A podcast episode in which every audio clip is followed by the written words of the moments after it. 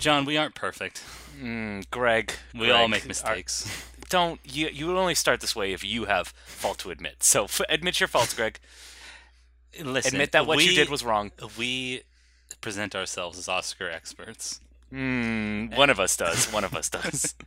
However, one of us presents themselves as an Oscar contrarian, and that would be moi. And you proved to be just as wrong as I was in terms of our predictions on Oscar night. This is also true. But apparently, no one was happy with the ultimate results. No, with the exception of Olivia Colman winning. I'm glad you brought that up, and that's another reason that I want to apologize for, and that's my lack of tweets. Yes. We, of course... Where were you, Greg? Where were the scolding hot takes? That's the thing. Scolding hot takes tend to be negative. Mm-hmm. And I didn't want to be negative, especially because I'm glad you mentioned Olivia Colman. That is pretty much the only speech that I liked. I don't want to be a contrarian. Every other speech sucked. I include Spike Lee's? No, I include Spike Lee. He referenced the 2020 election because he ran out of ideas. He's like, we got to affect change. The new presidential election. Everybody's saying we got to do the presidential election. Give me some juice, Spike. At least he started his speech by swearing. Apparently that's. First of all, there was no reason for me to tweet because it was made immediately redundant by the great tweets by Kyle Buchanan, the New York Times reporter who was actually doing some shoe leather reporting from the Dolby Theater. Nice. Okay. Yes. Well, that's just not fair. Yeah. Yes. And he actually reported what Spike Lee said that was blacked out during the broadcast. He said, "Do not turn that motherfucking clock on." So I was expecting some real fire to come out of him, and instead, like, "Hey, vote in the 2020 election." That's weak tea, sir. No, I know how thirsty. I also know how thirsty Mr. Lee is. And look, the excitement. No one even as stoic as Spike Lee could hold within his enthusiasm for getting a golden statuette. Come on. Because of course he wants that, John. Again, he's as the term is, he's very woke. He's obviously very conscious of all the racial struggle that's been going on and still ongoing.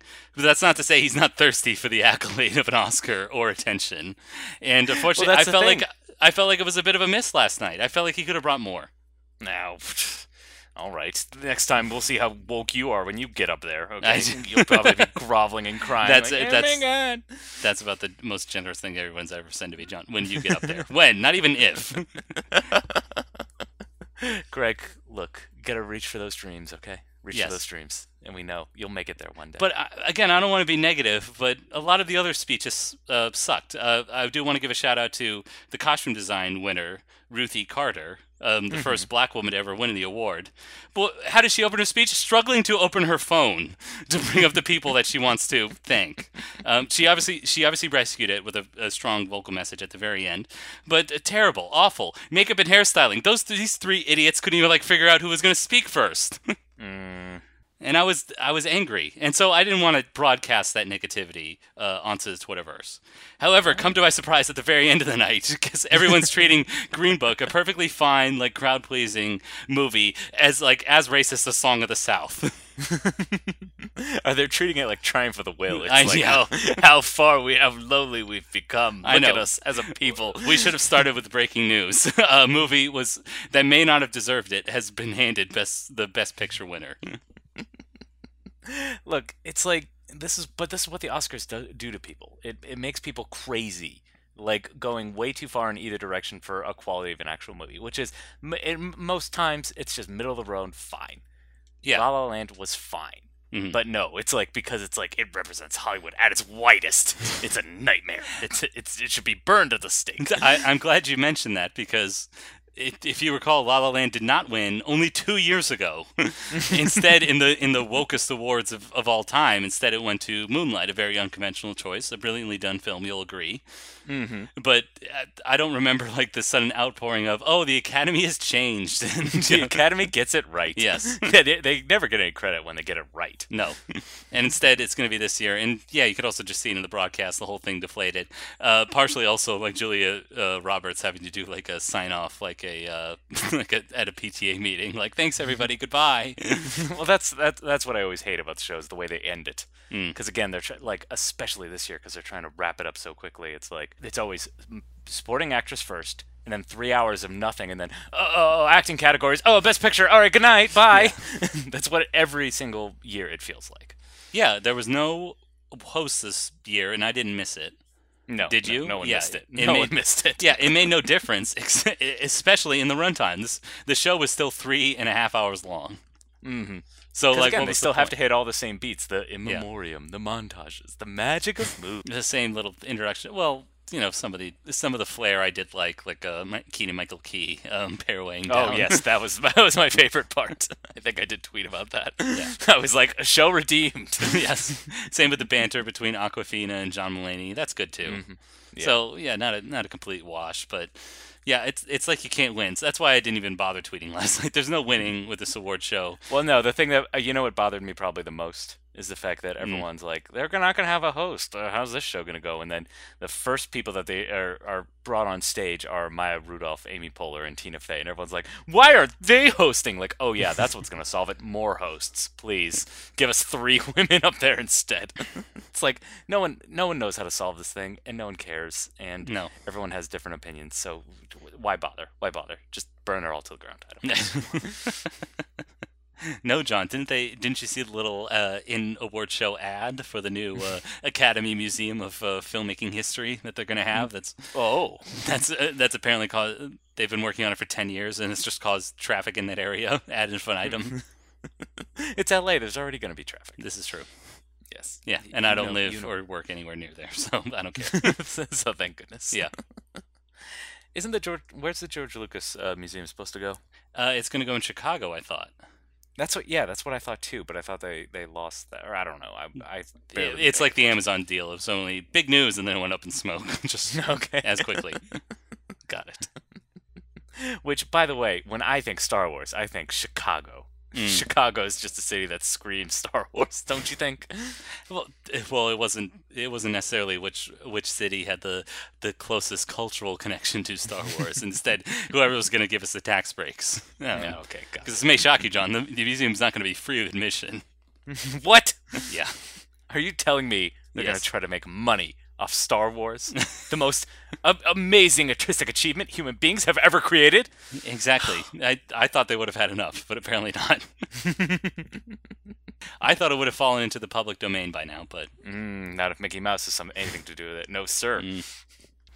But bringing it back to what we're here to talk about today. Yes. This is the Aspiring Snobs podcast, and we revisit classic movies. And we already brought up the fact that no one gives the Academy any credit for when they get it right. And that's why we're revisiting this particular movie today. Absolutely. We wanted to revisit a movie that we feel has kind of fallen out of the public consciousness. There was a lot surrounding it, in particular its place in kind of a racial culture as well, as well as Oscar culture and what kind of movies honored by the Academy and which movies don't. So we wanted to talk about the Best Picture winner only 5 years ago, 2013's 12 Years a Slave. Superb. A moment, please. Mr. Ford. Please. Eliza! How much for the little girl? If you have no use for her, one so young will bring you no profit. No. I cannot sell the girl. No, there's heaps and piles of money to be made from her.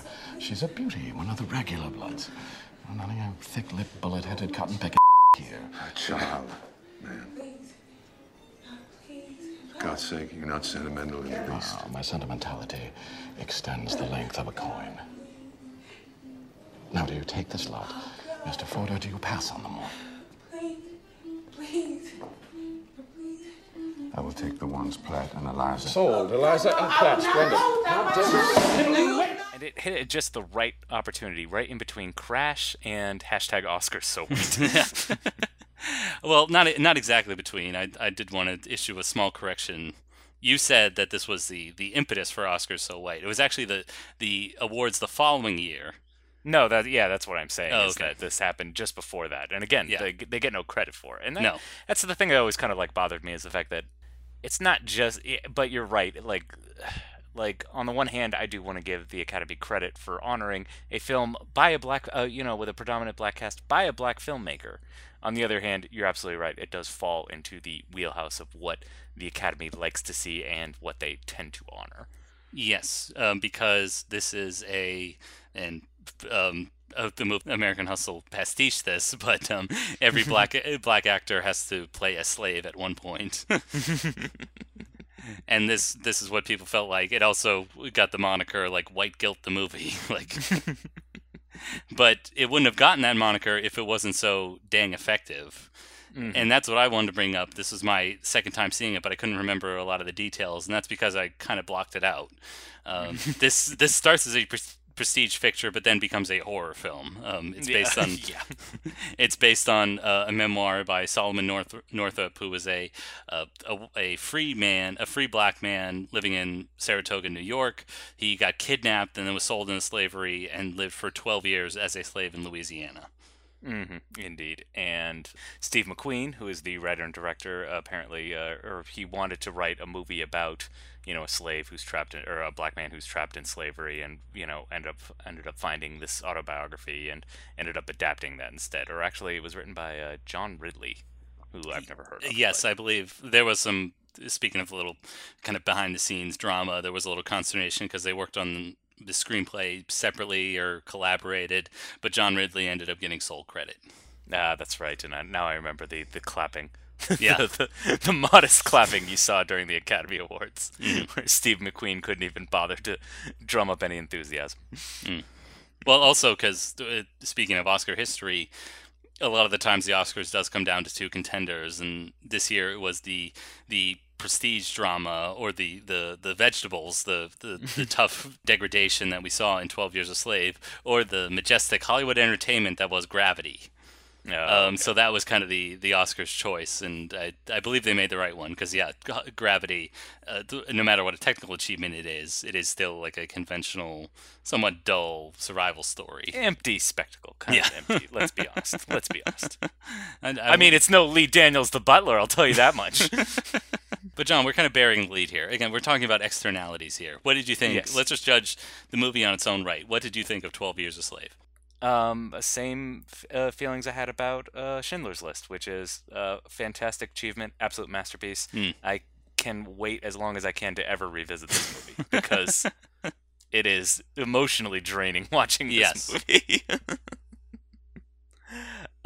But it is obviously really well done. It is quite a masterpiece, and I'm not a big fan of long takes, but for some reason they really work here. And I think the thing I love most about the movie is actually the sound design. Like, it's extremely oppressive. Like, yes. The way that just, like, the setting of it is the antebellum South, kind of deep in Louisiana, and just the cicadas are just always blaring on the soundtrack, and they really add a certain level of discomfort. And, you know, all the performances are absolutely fantastic. This was Lupita Nyong'o's first film, and oh boy, what a job she had. Well, let's start with that kind of artistic achievement, and as you said, the long takes. That's the one thing I took away the first time viewing it, and the second time really was kind of the technical achievement it is. As you said, sound design and long takes. Because mm-hmm. I know long takes, you know, long sequences of no edits are a filmmaker's chance to kind of show off and really, mm-hmm. like, impress people. However, I think here they really do bring across just the travesty that slavery was, because the camera doesn't cut away from the horrors that it's depicting. The first one I see is when Solomon Northup wakes up after a long night. They're at the end of this tour. He's a violinist, and mm-hmm. he gets hired by two kind of sideshow circus performers under the auspices mm-hmm. that he's performing for the circus. But on the last stop in Washington, D.C., right on the Mason-Dixon line, he gets kidnapped. And the following morning is when it's clear that he's going to be sold into slavery, and he gets whacked on the back, and the paddle actually, like, breaks.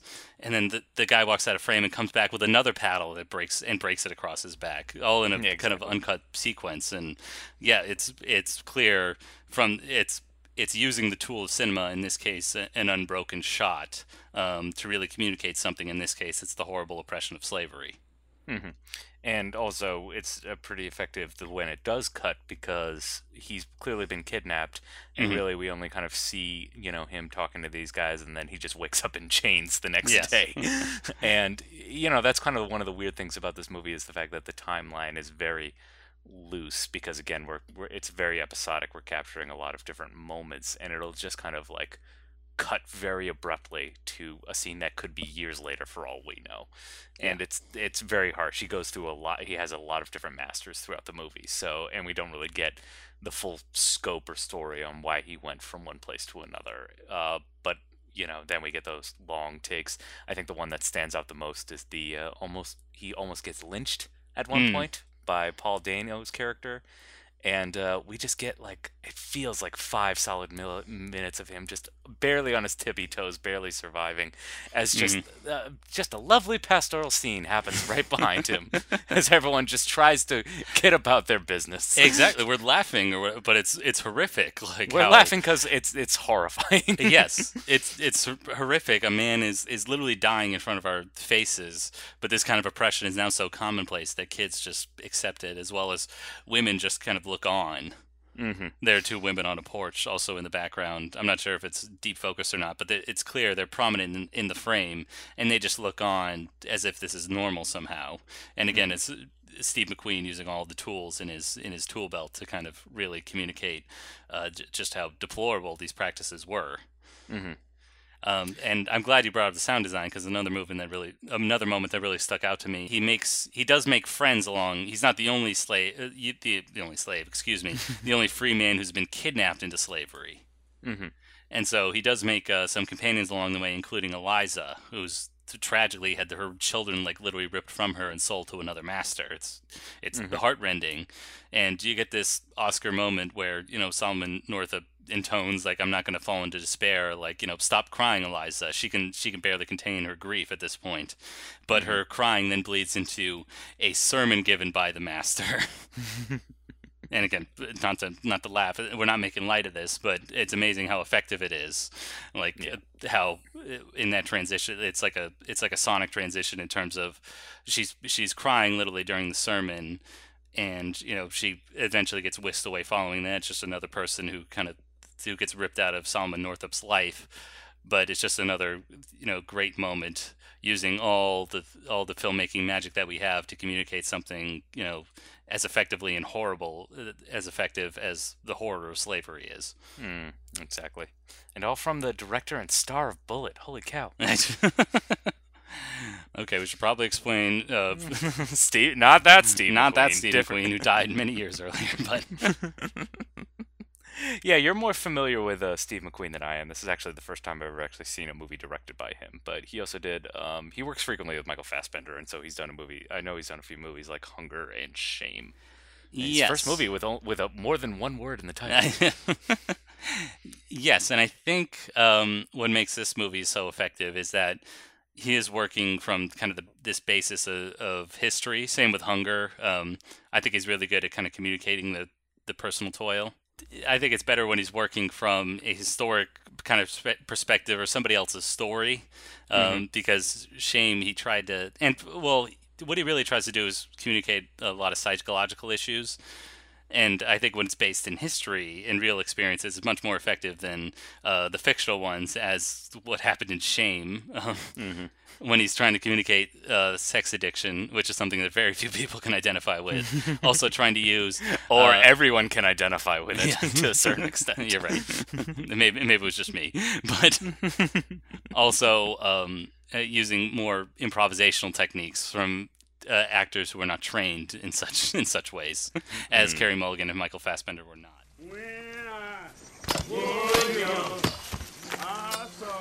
All right, you good? Clear it out. 2, 3.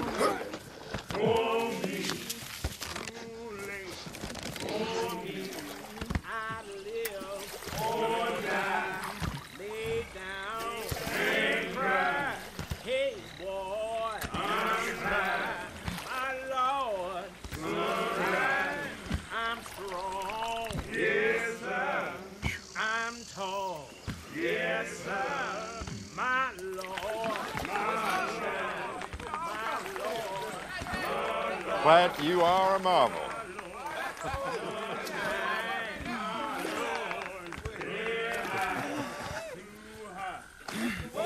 What took you so long? Thank you, Master Ford. Oh, thank you.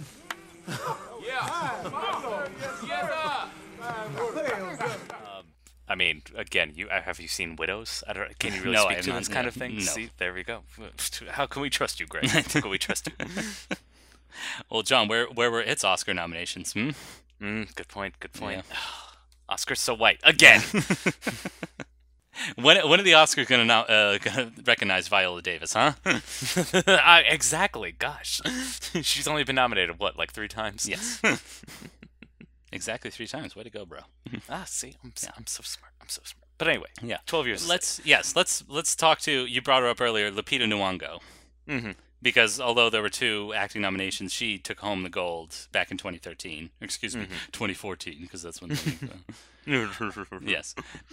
She's a Yale Drama School student, obviously a tremendously talented actress. It's her first on-screen performance. But one thing I forgot is actually how little she is in the movie, because it's very episodic, and Solomon Northup, unfortunately, gets handed across many different plantations, and she's not really in it until about the 3rd act. No, and this takes the longest stretch of the movie, which is he's on the plantation of Michael Fassbender's Master Epps, who is this kind of preacher and cotton farmer and just an overall louse, just a complete drunk. And he's just kind of, he's clearly lost. Like, that's actually one of the things I think the movie deserves a lot of credit for. It is not, I mean, obviously it captures the horror of slavery, but what it also kind of captures is a certain level of intimacy and just kind of how savage it is on all ends. Whereas, like, it's very easy to kind of put forward the normal kind of power dynamic. It's like the whites are always in charge and they're always beating on their slaves. And it's like throughout the movie you get a lot of scenes where they kind of want to beat up Solomon, but he actually gets the upper hand, and there's struggles and there's tussles and there's arguments. Yes. And it's like it's a back and forth, and ultimately the power dynamic doesn't change, but it's like it's a more nuanced kind of portrayal of what I think we're more used to seeing. With the exception, of course, with the Lupita Nyong'o character, who plays Patsy, and so she's Master Epps' particular favorite. And unfortunately, that doesn't get her a lot of favor. Well, in the wrong ways. Favorite in that she's the most productive worker. Like, she literally picks more than twice what Solomon can do in terms of their.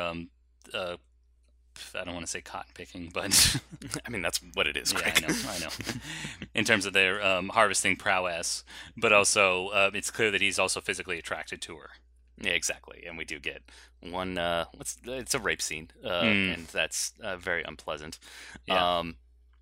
And it also kind of it leads into an interesting dynamic between the Eppses. His wife is played by Sarah Paulson, who's just an absolutely repugnant character. I'm glad you mentioned the nuances, because and Lupita Nyong'o is unfortunately like the victim in all her scenes. There's only one scene, and it's her Oscar moment. It's during this 4-minute unbroken shot where she's coming back from another plantation where she's received much more favorably. Like, she's allowed to sit down with tea, and that's something that obviously doesn't happen on Mr. Epps's farm. And it's when she comes back and she defends herself, like saying, like, yes, I went there to go get soap because I'm going to be clean. But the rest of the time, yeah, she's the victim of rape. She's the victim of a horrible whipping, which is also shown for the horror that it is. And also, she's pretty much the same kind of doting, productive worker that she is the entire time. So there's not really an arc that her character goes through other than that moment where she is rebellious. Exactly. So... I don't know why this particular performance got nominated, whereas, say, a woman who played Elsa, I'm going to butcher her name here, but Adirpo Adude, you know, why Lupita Nyong'o's, like, got the attention. Maybe it's because she had that Oscar moment. But, you know, Eliza's character goes through pretty much the same thing. Sort of. I mean, there is that kind of undercurrent, and there's a kind of continuous theme about survival. And it's about do whatever you have to in order to just get through it and live, because again, like, the threat of death is always a constant with the threat of lynching, and so the reason why she gets to have tea is because there was another slave who was kind of in the same situation as her, and basically because she was a sex object, she's basically worked her way up to being a house slave, and now she's treated kind of properly, almost as an equal human being. Obviously not, but and you know, it's kind of implied that it's like, oh, this is what Patsy has to do in order to just improve her station in life. And again, what Solomon says to Eliza, you know, keep your chin up. I do whatever I have to survive. And again, just capturing the whole savagery of the whole system and what people ended up having to do to survive. Because it's not just, you know, what this system does to, you know, the poor black, you know, bodies, but also, you know, the mental state of the whites who, you know, kind of are driven mad by this whole system, and, you know, like how they kind of reconcile the fact that, you know, they treat them like cattle, but also they're quite clearly human beings. Yeah, I guess that's a good point. Maybe there is more nuance that I saw there, or at least I didn't recognize in Patsy's character until we fleshed it out a little bit. However, looking at Sarah Paulson's character, the jealous Miss Epps who jealously looks on at Patsy, I didn't see a lot of like nuance there. I guess it's more of trying to defy expectations. Because we would assume that, you know, obviously we see that the men are pretty abhorrent in the way they treat slaves, particularly Michael Fassbender's character. And so we, in contrast, or at least the way that movies usually play out, the wife is the sympathetic one. But that's certainly not the case with Sarah Paulson's character. She's really looks on Patsy with contempt. She physically assaults her several times in the movie. And, I mean, we kind of get a similar thing with Ford's wife as well. Ford is played by Benedict Cumberbatch, and he's the supposedly the good master. You know, the one who's kind of like kind and appreciates Solomon for his talents. And you know, at one point, someone challenges him, is like, "Oh yeah, tell him Ford your situation, and let's see how empathetic he is." Come on, and obviously that's exactly what happens. And I mentioned the crying, like Eliza is so grief-stricken by having her children ripped from her, she can't sit through Master Ford's sermon, and she has her sons away, which is a repeat of what Eliza explains earlier, like the head matriarch of the house didn't like me, so she sent me away. And so it's just kind of history repeating itself, unfortunately.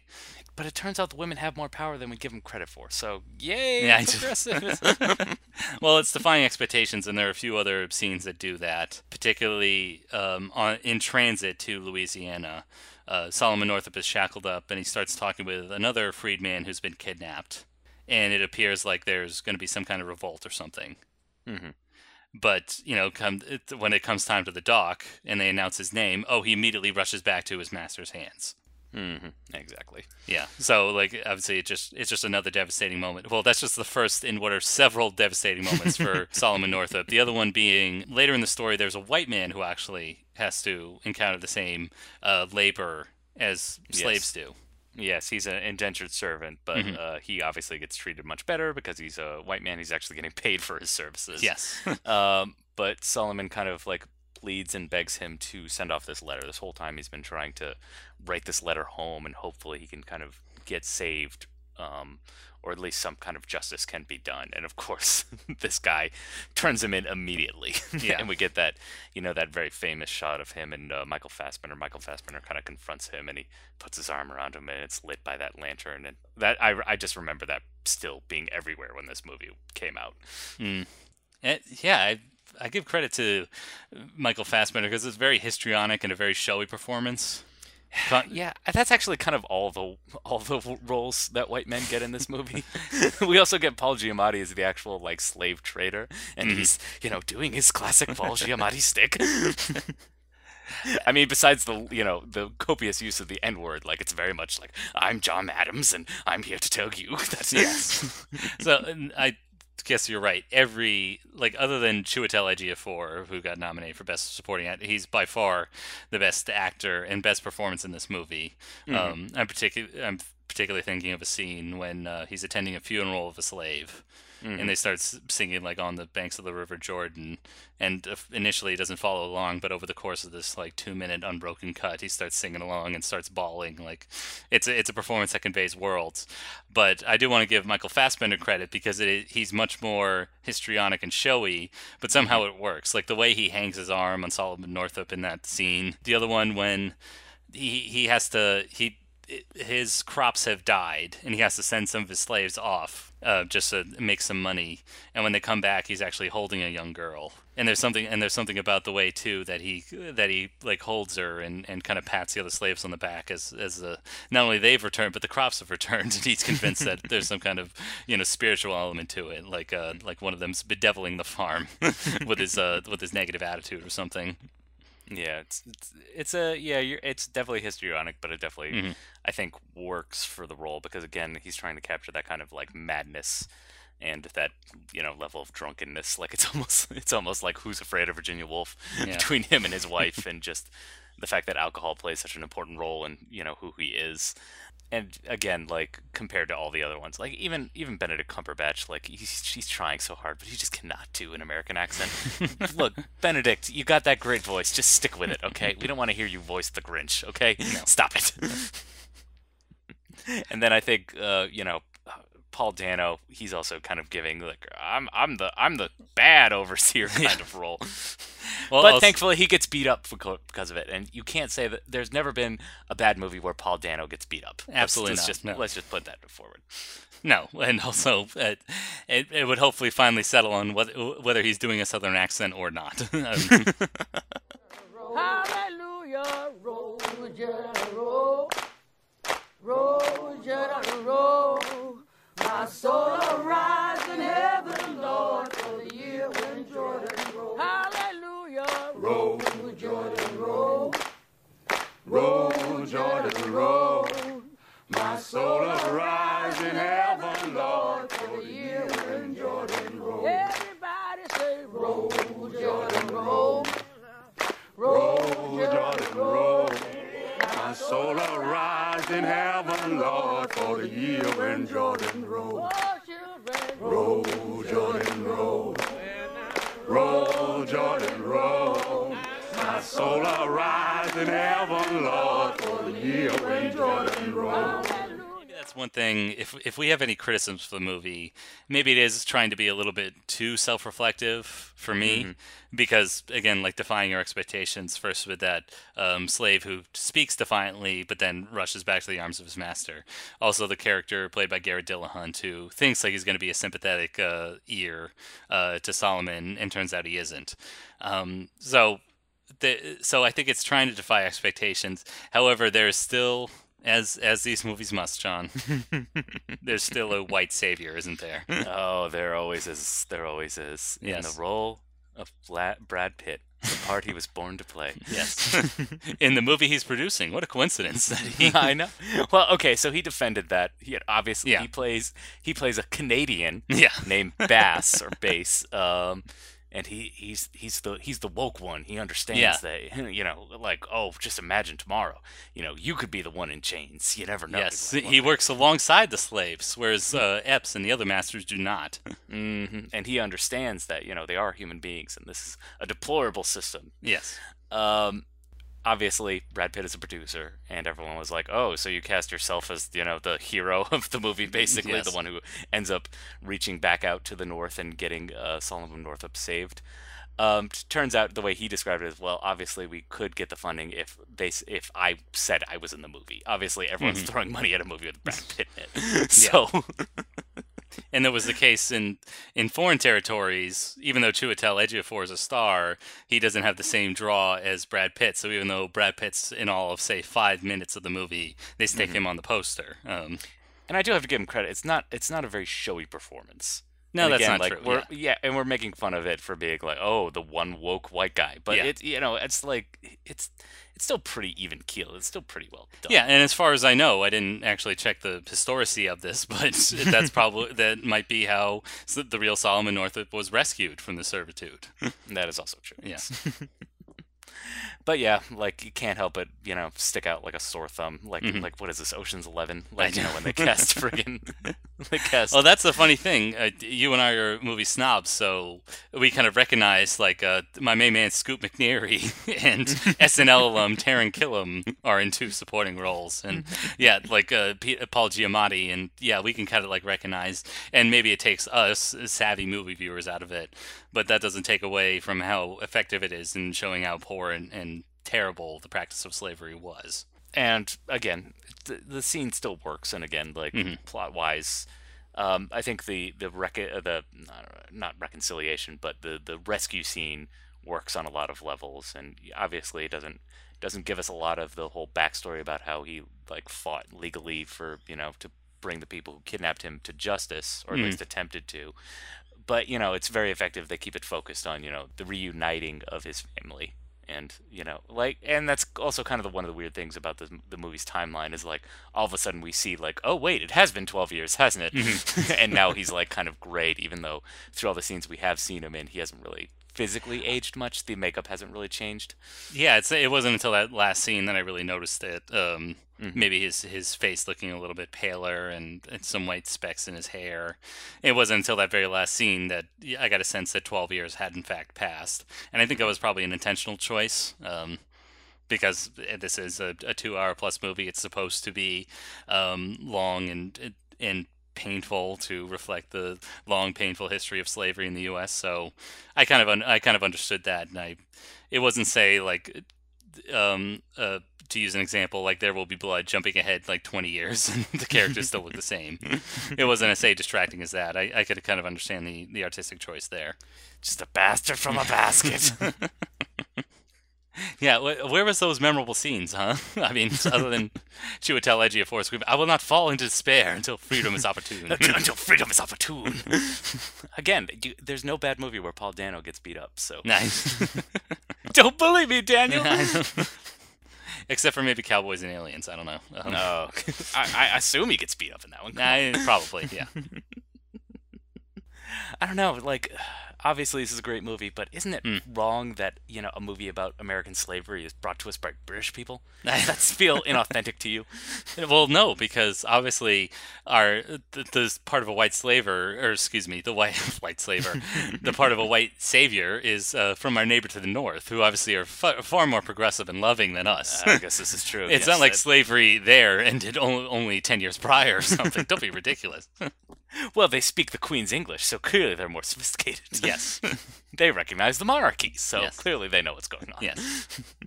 By the way, that was also a little, if we could fact-check a movie. If you remember the movie The Hurricane, about the wrongful imprisonment of, even that's thrown into dispute, the imprisonment of Reuben the Hurricane Carter, they fudged the facts in terms of, it couldn't just be any lawyers who helped exonerate him. It had to be Canadian lawyers. Oh, of course, of course. That's a little detail they invented for the movie, but anyway. Oh, gosh. Yeah. Next you're going to tell me JFK was not based in complete factual accuracy. How dare you? Oscar movies get nominated for a reason. Their fidelity, Greg. Yes. Absolutely. Like Bohemian Rhapsody and Green Book. Hence why Green Book, yes, won the Best Picture Oscar. Who's this? He's my husband. It is very good to meet you, sir. We have much acquainting to do. Yes, sir. And this is your grandson, Solomon Northup Staunton.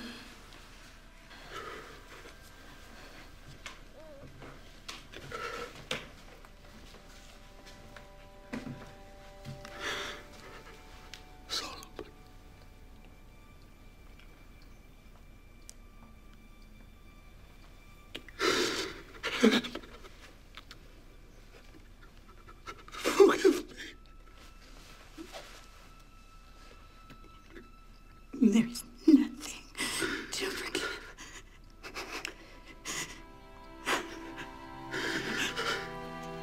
Anyway, I don't think we can repeat it enough. This is a very well done and a very effective film. In spite of all the externalities that surround it, this is still a supremely effective work. I'd say on the triumph of roots, if we're going to compare it to another slave narrative. Which, sadly, there's not too many of. Again, like, probably because economically, there's probably not a lot of thirst for it. But no, and I that's what I was trying to. I was kind of in the back of my head, like a American Shuffle, like obviously pastiching, like, if you're a black actor, like your only roles are going to be in this kind of narrative or something. And I don't know, maybe like the appetite for this kind of story. Hopefully not the. Hopefully we don't bury the history, but maybe the appetite for this kind of story is waning, and we're allowed to see, or at least empowered to see, a different kind of black story, one that's hopefully enfranchised and, you know, not the source of kind of ridicule and degradation that obviously slavery was. So, I mean, that's kind of like I was, you know, I couldn't help but think about Django Unchained when I was watching this, because again, like the same kind of thoughts popped into my head. It's like, well, that is kind of a different slave story. Again, stuff coming from a white guy, so obviously not maybe the right voice, but yeah. Well, it's kind of a fantastical empowerment story instead. Mm-hmm. Exactly. Mm. Not to say that, you know, there's a diminished value in either, but no, there's room for both. So I'll say that much. Yes, we're thankful to live in a free American society where we can see both. Exactly. Guys, isn't freedom of expression great? And both can be honored with and be validated with golden statues. Thank you. Thank you, Academy. Mm-hmm. Well, Greg, we've shown a spotlight. We've shined a spotlight on racism in America. Absolutely. Hey, folks, it's bad. Yeah, we're doing a service here, guys. Did you know America has a racist past? Mm-hmm. You do now. Yes. But you know what? I think we should turn our spotlight to something a little more positive. What do you say? Sure. Although something I have is just as racially conscious. But yeah, let's get to it. Okay, then. Well, let's call this segment. What should we call it? Ooh, how about spotlight? Spotlight. Spotlight. Spotlight. Spotlight. It's time, Robbie. It's time. That's good. It's a shame, John, that Roma did not bring home the Best Picture Oscar, because I have another potentially Oscar-winning contending movie that's available now on Netflix.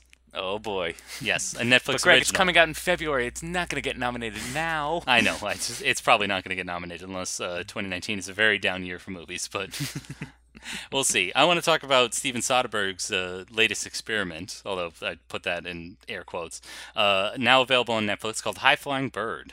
Oh, okay. Yes. I thought you were going to talk about Unsane, but all right, let's hear about this John, weird I shot it on iPhones. Yes. This is his, I believe, fourth movie since coming out of retirement.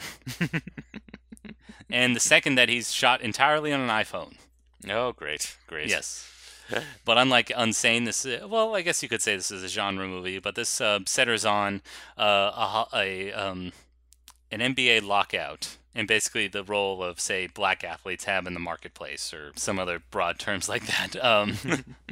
It's written by Terrell Alvin McCranley, the Oscar-winning writer behind Moonlight. So it's very socially conscious in terms of the story that it's telling.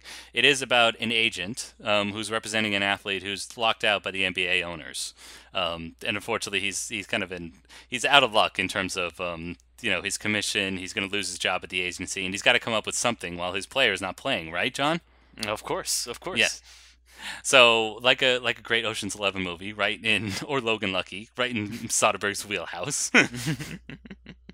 He comes up with a plan to basically put forward a basketball player as an individual, as individuals, and sets up these kind of like one-on-one matchup as a way to empower a black athlete over the predominantly white ownership of NBA teams.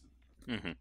So yeah, it's kind of like a heist movie. Well, it seems like a heist movie in that characters are kind of scheming behind the scenes and trying to get away with something, but the movie's kind of real spiritual sister is all about Eve, because that's what the movie felt like. Even though McCranley's other work, Moonlight, the only other screenplay that he's worked on, is very down to earth, very realistic. I think you'll agree. Mm-hmm. Here it's a lot more like kind of crackerjack dialogue. Like it's like fasten your seatbelts. It's gonna be a bumpy ride. Yes. Like kind of, yeah, it is like kind of get your popcorn ready. Like everyone kind of intones like serious things and kind of has double meaning and subtext behind everything. And again, taking place all behind the scenes. Like although it's nominally a basketball movie, the only basketball you see is glimpsed through like viral videos of this one-on-one matchup designed to again empower, like set up by this agent to empower the black athletes and show that you know they can maintain their status without the NBA. Okay. And again, like, it's captured on iPhones. There's that intimacy. Yeah. Well, I'm glad you brought that up, too, because what's also the other interesting thing behind the movie is that Netflix is trying to court these filmmakers who are obviously very traditional and want to see their movies on the big screen. Mm-hmm. And especially don't want to see it as kind of have this direct-to-video reputation that Netflix may have. I mean, did you see the Cloverfield Paradox? Come on, where would anyone get that idea? Exactly. The fundamentals of caring almost won took home awards, but But I mean, that's what's great about Netflix. It's like Amazon. It's like you could pay the $10 or the $12 iPhone charger. One of them will work. You just got to take your chances. Well, I'm glad Soderbergh's taking a chance on Netflix, because he actually insisted, no, I don't want it in theaters. But there's a way that he shot it that it really stands out on a television. Okay. Because not only is it shot on an iPhone and kind of has this kind of hyper-real, like, high-definition look to it, but he also used these super-wide lenses, which creates some interesting framing, especially when this movie is all just one-on-one conversations, pretty much.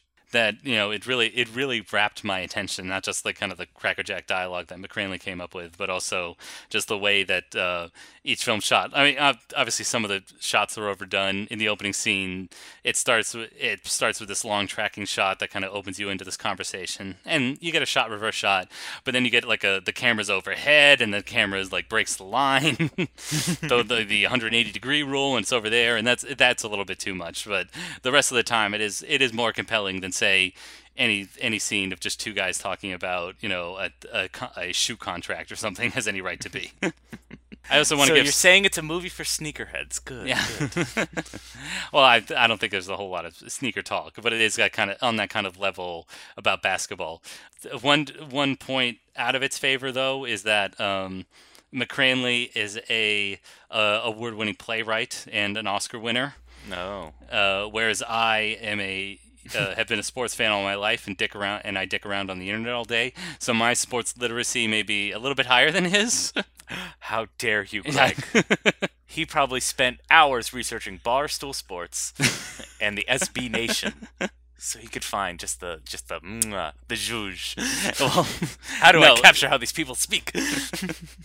Well, no, clearly all he did was read a book called The Revolt of the Black Athlete by Dr. Harry Edwards, which is about kind of the empowerment of black athletes. The cover depicts the famous Black Power salute on the Olympics podium, mm-hmm. After the I forget what event it was, but Mexico City Olympics. Yes, in Mexico City, yeah.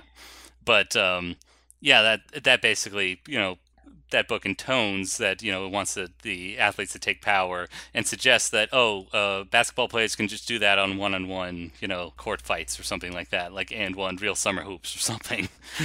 But I have seen And One Real Summer Hoops and this All-Stars League, you know, involving now retired players playing 3-on-3. And I know that in practice it doesn't quite work. So okay. So that was one thing that I couldn't accept. All right, fair enough. Sorry, Mr. McCranley, but...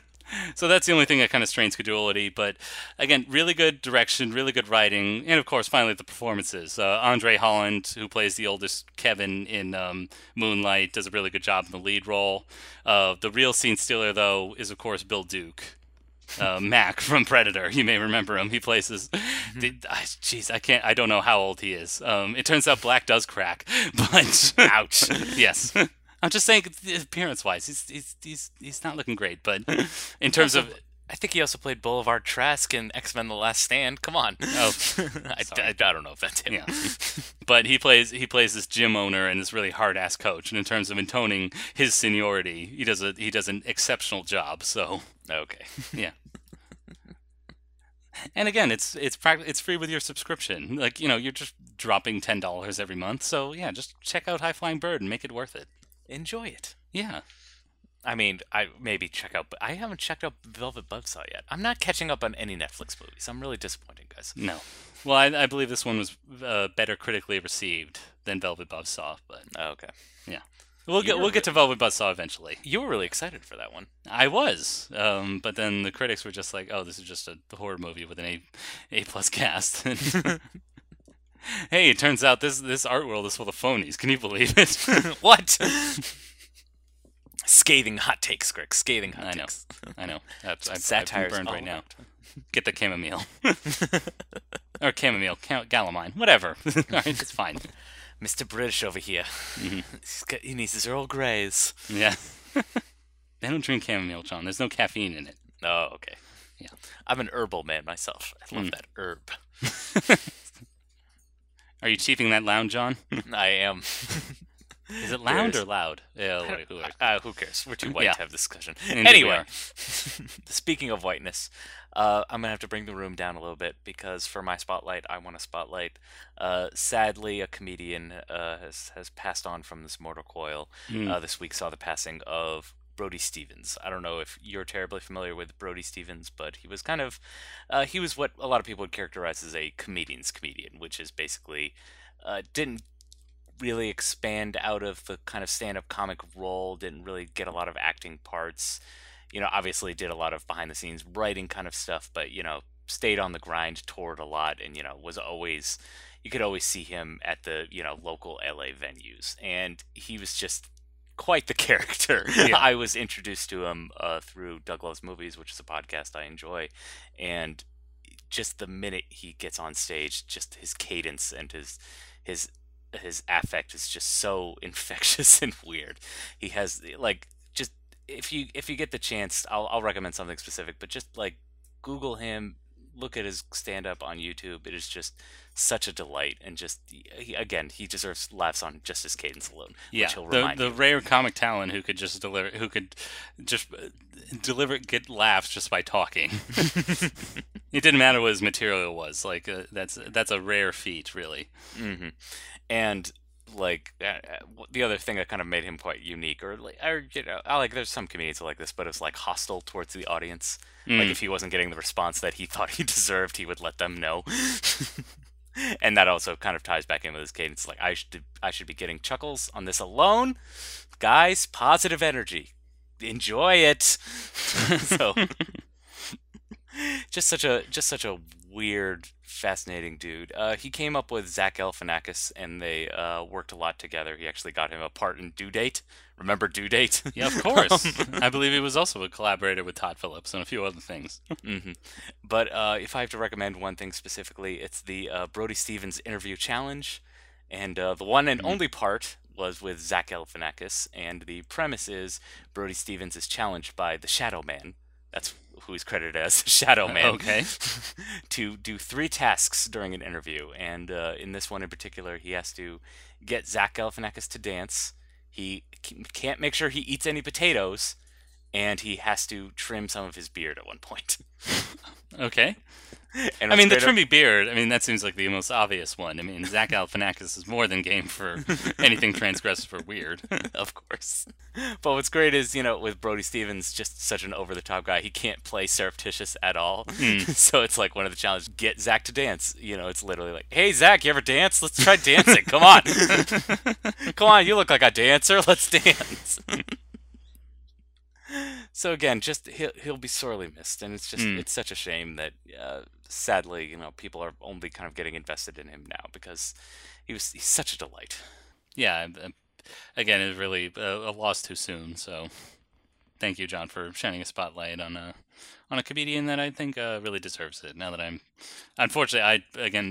sadly, I didn't know him enough in life, and thankfully, he is leaving a legacy and the admiration of the whole comedy community. So, exactly. And you live in LA. You had a chance to see him. How dare you? You're a bad person. I don't. It's because I'm too busy talking to you or trying to manage a Twitter feed. You can go to the Laugh Factory. You can make time to go to. John, I told you I live nowhere near Mid City. Come on. That's what Lyft is for. It's 30 minutes both ways. There's just so much culture you're not getting in LA, Greg. You know what? I want you to reorient the whole Twitter page towards local LA. Towards things okay, I'll be one of 8 million Twitter accounts to do that. Like, hey, guess what's going on in I'm at the Santa Monica Pier. I'm at the Laugh Factory. I'm at the Viper Room. I'm at what about that guy who was tweeting for live from the Oscars for the New York Times? He was like, an actual reporter. Yeah, but you could be that guy. Come on. I don't want a press pass. I don't want a lanyard. He envies no man, Greg. He envies no man. That's not true. I'll tell you, he probably envies our hilarious account. Ah, that's absolutely true. Yes. Did he get to write up a column? The hots, the nots, the best, the worst, the woes, the nos, the wokest, the brokest. The Oscars last night. My favorite is always Vox's, who always puts in terms of winners and losers. Yes. 8 winners and 3 losers from last night's Oscars. Yes. Not 24 winners and 4 times that amount for losers. That's hey Wonks. That's your actual winners and losers total for that one. No, my favorite is like 8 winners and 17 losers from the World Series. Like what? There can't be this many takes. No. And turns out there isn't. However, you should probably still enjoy our social media feeds, huh? Yes. Come on. Please. Follow us on Twitter. Like our Facebook page. Come on. What are you doing? Come on. Yeah. Come on. Just be like Tony Lippia. You know. Hey, why are you busting my balls? Yeah. The goal at Pittsburgh. Hey, comedy gold. What a character. Anyway. And then, if you have any questions, comments, or recommendations, you can always reach out to us directly. You can just send us an email at aspiringsnobs@gmail.com. Of course. Let us know your thoughts on the Oscars, whether you like the show, whether you didn't like the show, whether you share my scorching hot take that nearly every speech was bad. I mean, Greg, again, they're exhausted. They can Are they? Come on. It's supposed to be the biggest night of your life, and you don't even have your notes prepared. Greg, none of them are expecting to win. That's the other. That's the bullshit. I will only reserve that. Exactly. I will only reserve that for Olivia Colman, who, of course, thank God she's British. She could be charming in that respect. Nah, absolutely. But Rami Malek, was just like he was already improvising up there. He's like, my mom, she's nice. It's weird that he tripped because he should have been halfway up there by the time they were done reading the nominees. Exactly. And not once did he thank Bryan Singer, a world-class director. How dare. Ugh. No respect in this town at all. No. Gay man can't make it in Hollywood. That's all moral. Exactly. I you know what? I will be going to that party this Saturday. Well, I guess we should tease our audience with what we're watching next week. Yes. John, you and I talk in the language of the internet. Mm-hmm. And totes faves. # on it. # winning. Am I winning? Am I doing I'm doing the floss dance now. Millennials and Fortnite. Not in the way I mean, John. Okay. I want to talk about a film that's had a cult following and has contributed to the lexicon of the internet. Okay. I'm talking about our first ever David Lynch film that we've ever looked at for this podcast. I'm talking Mulholland Drive. Oh, I was looking for Twin Peaks Fire Walk with Me. No, we would have been completely lost. You and I haven't seen a minute of Twin Peaks. Would that have really mattered? I feel like the beauty of Twin Peaks is that you can just come in anywhere, and it's like, none of it will ever make any sense. It's above comprehension. Fair. But, John, this film was rewarded as one of the best in the new millennium. I mean, we have to see it. We have to experience it for ourselves, do we not? I suppose. And no time like the present. Exactly. And I don't believe there's a person of color in the cast, so. And of course, I was kidding. David Lynch may not be the wokest of directors, but wokest, whatever. He needs an inclusion rider in his movies. That's what he needs. Yes, inclusion. No mention of inclusion riders in any of these speeches, guys. Come on. No, but they spoofed it. Remember, John? They spoofed it. Oh, that's right. Oh, I don't know. I see, you weren't even paying attention. No wonder we didn't tweet more often, huh? There you go. The show didn't grip you. It didn't grab me, John. Did it grab you? No, it didn't grab me. It never grabs me. It's never grabbed me. That's why I'm always complaining about it. I know. Well, I'll take you to Bryan Singer's party next week, and you'll don't worry, you'll be grabbed in ways you never thought was possible. Oh, he must be so lonely now. No one wants to come to his parties. Well, on that note, thank you everybody for listening. And until next time, keep aspiring, y'all. I don't know why I said y'all. I don't know. Yeah. It's fine. It's fine. It's all fine. Again, you're just upset because the Cowboys and Boots Spurs didn't win. The Cowboys and Boots Spurs. Whatever that song is from Buster Scruggs that you love so much. When a cowboy trades his spurs for wing. Yes, I will admit I was singing along. Okay. Yippee-ki-yay, I'm glorified. No more jingle jangle, I lay my guns down. Yippee-ki-yay, he shouts and he sings. When a cat or tree